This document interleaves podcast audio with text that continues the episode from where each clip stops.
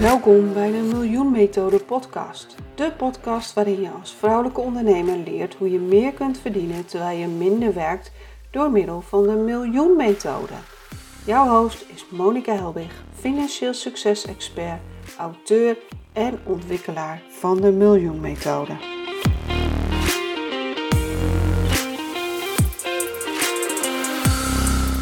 Welkom bij deze nieuwe aflevering van de Miljoen Methode podcast. Vandaag wil ik het met jullie hebben over financiële onafhankelijkheid van vrouwen. Nou, waarom? Nou, omdat me dit echt aan het hart gaat. Vanuit mijn eigen persoon en eigen ervaringen, maar ook van wat ik regelmatig voorbij zie komen in mijn werk of op social media. Want wist je dat 50% van de Nederlandse vrouwen niet financieel onafhankelijk is? Dat betekent dat ze niet zelfstandig voor zichzelf kunnen zorgen, maar afhankelijk zijn van het inkomen van een ander, vaak hun partner. Nou, wat is het probleem, denk je misschien? Misschien strijk ik je zelfs al tegen de haren in met deze podcast. Maar het kan echt leiden tot hele vervelende situaties. Bij scheidingen blijft de vrouw vaak slecht achter. Langdurig in de bijstand en armoede is geen uitzondering. Er zijn zelfs vrouwen die in een slechte relatie blijven omdat ze niet financieel onafhankelijk zijn. Nou ja, het zal je niet ontgaan zijn dat een van de dingen die ik belangrijk vind vrijheid zijn. En als je niet financieel onafhankelijk bent, ben je dus ook niet vrij. Ik verkondig dus ook overal dat ik financiële onafhankelijkheid heel erg belangrijk vind. En de reacties zijn wisselend. De een sluit zich bij me aan, maar de ander is het er echt niet mee eens. Dan heb ik het alleen nog even over de vrouwen. Een veelgehoorde opwerking is, ja, maar dan krijg ik een burn-out. Er ligt al zoveel op mijn bordje. Ik moet voor de kinderen zorgen, ik moet werken, ik moet dat. En ja, moet ik ook nog financieel onafhankelijk zijn? Dat ga ik allemaal niet volhouden. Nou, misschien moet je je bordje dan leger maken. Een deel kan op het bord van je partner, een deel op het bord van je kinderen en een deel kan ook gewoon in de prullenbak. Ga eens samen zitten en verdeel de boel. Hoor je al denken, ja maar, nou, wat daarna komt is allemaal bullshit. Ik kom voorbeelden tegen van vrouwen die het prima kunnen combineren. Met bijna fulltime baan en kinderen. En ik ken vrouwen die parttime werken en het nog niet redden. Nou, dat is eigenlijk hetzelfde als hoe het kan dat de ene persoon meer dan voldoende heeft aan een laag inkomen en een ander meer dan modaal verdient en nog steeds constant geld tekort komt. Het zit in je mindset en je gedrag. Welke overtuigingen heb je eigenlijk over vrouwen? over financiële onafhankelijkheid, over de plek van de vrouw in het huishouden en de verantwoordelijkheden van een vrouw binnen een gezin. Waarschijnlijk doe je veel te veel. Neem je veel te veel hooi op je vork. De N in de miljoenmethode staat voor nee zeggen. En dat is ook nee zeggen tegen je gezin en je familie. Misschien wel de lastigste nee van allemaal. Je moeder die vraagt of je kan helpen, vrienden die een dagje met je weg willen, verjaardagen hier en daar, kinderen die nieuwe kleding willen, enzovoort, enzovoort. Het houdt niet op. Je voelt je eigenlijk verplicht om overal ja op te zeggen. Maar doe dat nou niet meer. De eerste paar keer zullen ze ervan opkijken, maar je omgeving went er al snel aan. Ben je iemand die snel ja zegt en later spijt heeft? Vraag of je even over na mag denken. Zeg vanaf nu alleen nog ja tegen dingen die je energie geven. Maak het jezelf makkelijk en stel grenzen. Zijn je kinderen al tieners, dan kunnen ze prima kleedgat krijgen en op is op. Zijn je ouders hulpbehoevend? Elke zondagochtend sta je voor ze, voor ze klaar. Eh, daarnaast alleen in noodgevallen. En dan kun je natuurlijk ook nog extra hulp voor ze regelen, maar dat hoef jij niet te doen. Jij hoeft niet hun huis schoon te gaan maken of hun was te doen, etc. Een andere oplossing. Je kunt ook dezelfde uren werken, voor meer inkomen. Dat is precies doel wat ik met mijn klanten. Zoveel vrouwelijke ondernemers doen zichzelf tekort en vragen veel te lage prijzen. Nou, daarover ga ik natuurlijk ook nog wel een podcast maken. Maar heel even in het kort.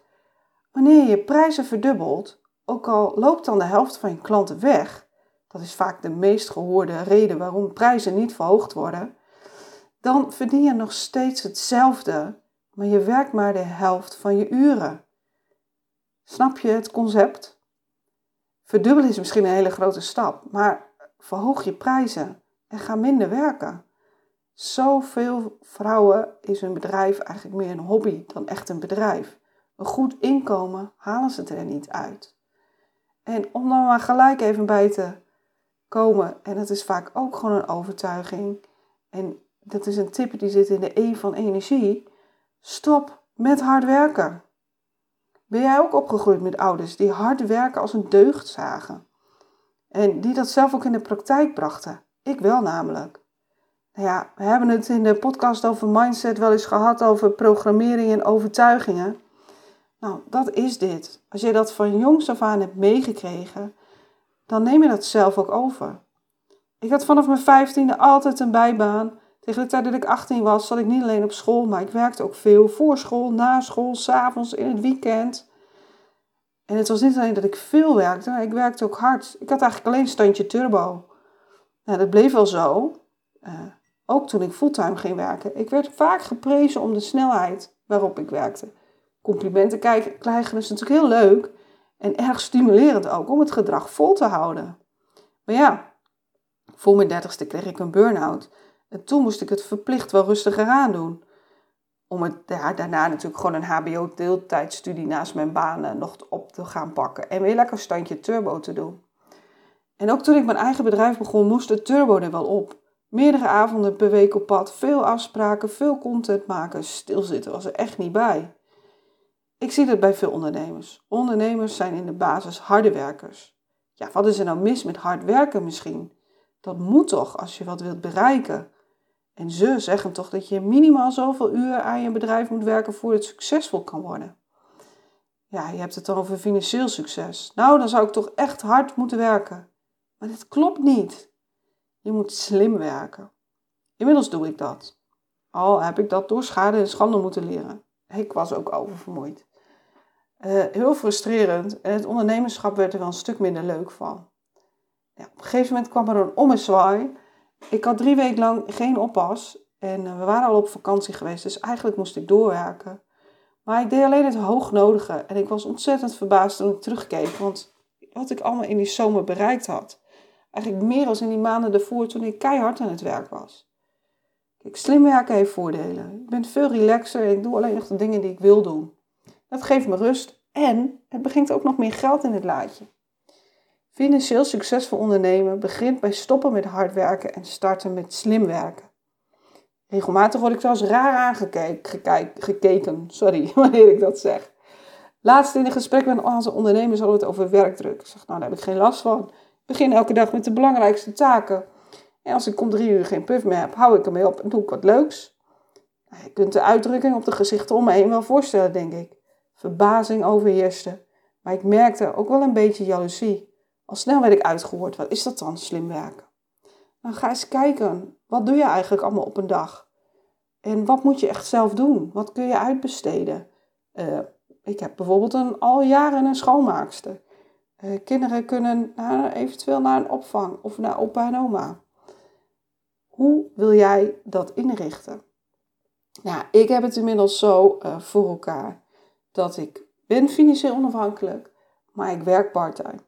En dat is natuurlijk de beste manier om financieel onafhankelijk te zijn. En die burn-out, daar ben ik helemaal niet bang voor. Ik werk uh, maandag, dinsdag en woensdag alleen onder werktijd, donderdag en vrijdag nou, donderdag meestal wel de hele dag. En vrijdag, ja, hou ik er meestal ook wel om een uur of twee, drie mee op. Dan ga ik nog even naar de kapper of uh, een massage nemen of wat dan ook. En nee, in de weekenden werk ik ook niet. En in de schoolvakanties ben ik ook gewoon lekker vrij. Dus ik pak mijn rust wel. Kijk, de rol van de vrouw uh, is veranderd. En die verandert nog steeds verder. Maar daar moeten we wel zelf voor gaan staan. Ja, we zijn opgegroeid met sprookjes waarbij de man de vrouw redt en de man zorgt voor de vrouw, et cetera, et cetera. Maar kijk eens naar de nieuwe Cinderella, oftewel Assepoester op Amazon. De originele versie kan je, ken je vast wel. Assepoester wordt natuurlijk gered door de prins van haar vreselijke stiefmoeder. Maar deze versie is uh, geëmancipeerde. Het zijn uh, stuk voor stuk sterke vrouwen met een eigen mening. En ik zal niet alles gaan verklappen. Je moet vooral de film gaan kijken. Maar als ze dat toch in de film zo'n mooie omslag maken, waarom blijven we dan zelf nog in het oude zitten? Want wat er in die film gebeurt, is wel wat er moet gebeuren. Ik kijk ook de serie eh, Downton Abbey op Netflix. En daar hebben vrouwen ook weinig inbreng. Sterker nog, de start van de serie draait erom dat de graaf alleen dochters heeft. En die kunnen het landgoed en de titel niet erven. En dat terwijl het landgoed alleen nog maar bestaat omdat de moeder heel veel geld heeft meegebracht. Maar daar heeft ze helemaal geen zeggenschap meer over. Sterker nog, de man verspeelt het geld bij een hele slechte investering. En het landgoed gaat naar een verre onbekende neef.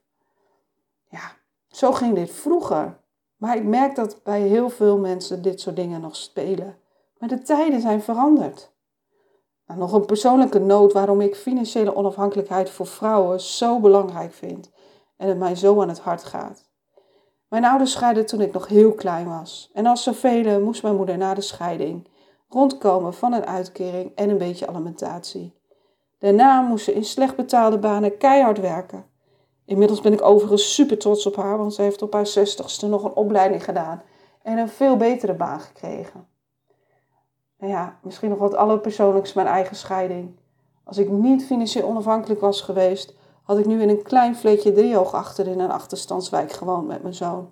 In plaats van in mijn prachtige koophuis met alle luxe en een kantoor aan huis.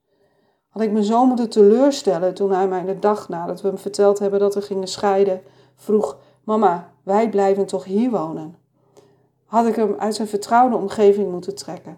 Dat had mijn hart nog meer gebroken als dat het al gebroken was. En ook nu, een tijdje na de scheiding, met het minimale van 25 euro aan alimentatie die ik per maand krijg, kun je eigenlijk zeggen dat ik er 100% alleen voor sta. Voor de financiële verzorging van mijn kind. Enorm krom natuurlijk, maar wat ben ik dankbaar dat ik het kan doen. Ik hoef hem niks te weigeren. Hij zit op sport, hij heeft een leuk verjaardagsfeestje, we gaan lekker op vakantie, meerdere keren per jaar zelfs. Nou, dat had ik nooit kunnen doen als ik niet financieel onafhankelijk was gebleven. Nou ja, ik denk dat het wel duidelijk is. Ik vind dat elke vrouw financieel onafhankelijk moet zijn. Ben jij dat nog niet? Ga eens kijken naar hoe je dat wel kan organiseren. En je kunt natuurlijk altijd contact met mij opnemen als je wil weten hoe je dat moet doen. Minder werken en meer verdienen. Bedankt weer voor het luisteren naar deze podcast en tot de volgende keer. Bedankt voor het luisteren naar de Miljoen Methode podcast. Ik hoop dat ik je weer heb kunnen inspireren. Wil je niks missen? Abonneer je dan op mijn podcast. Dat doe je door te klikken op de abonneerknop in je podcast-app. Ik zou heel dankbaar zijn wanneer je ook een review kunt achterlaten. En delen van deze podcast met een andere vrouwelijke ondernemer waardeer ik ook zeer. Mijn missie is om vrouwen financieel succesvol en relaxed te laten ondernemen. Wil je meer weten over mij, mijn boek kopen of samenwerken met mij? Ga naar www.demiljoenmethode.nl. Daar kun je ook een gratis financieel succes doorbraaksessie boeken. Je mag me ook altijd een berichtje sturen wanneer je een inzicht hebt gekregen of een vraag hebt.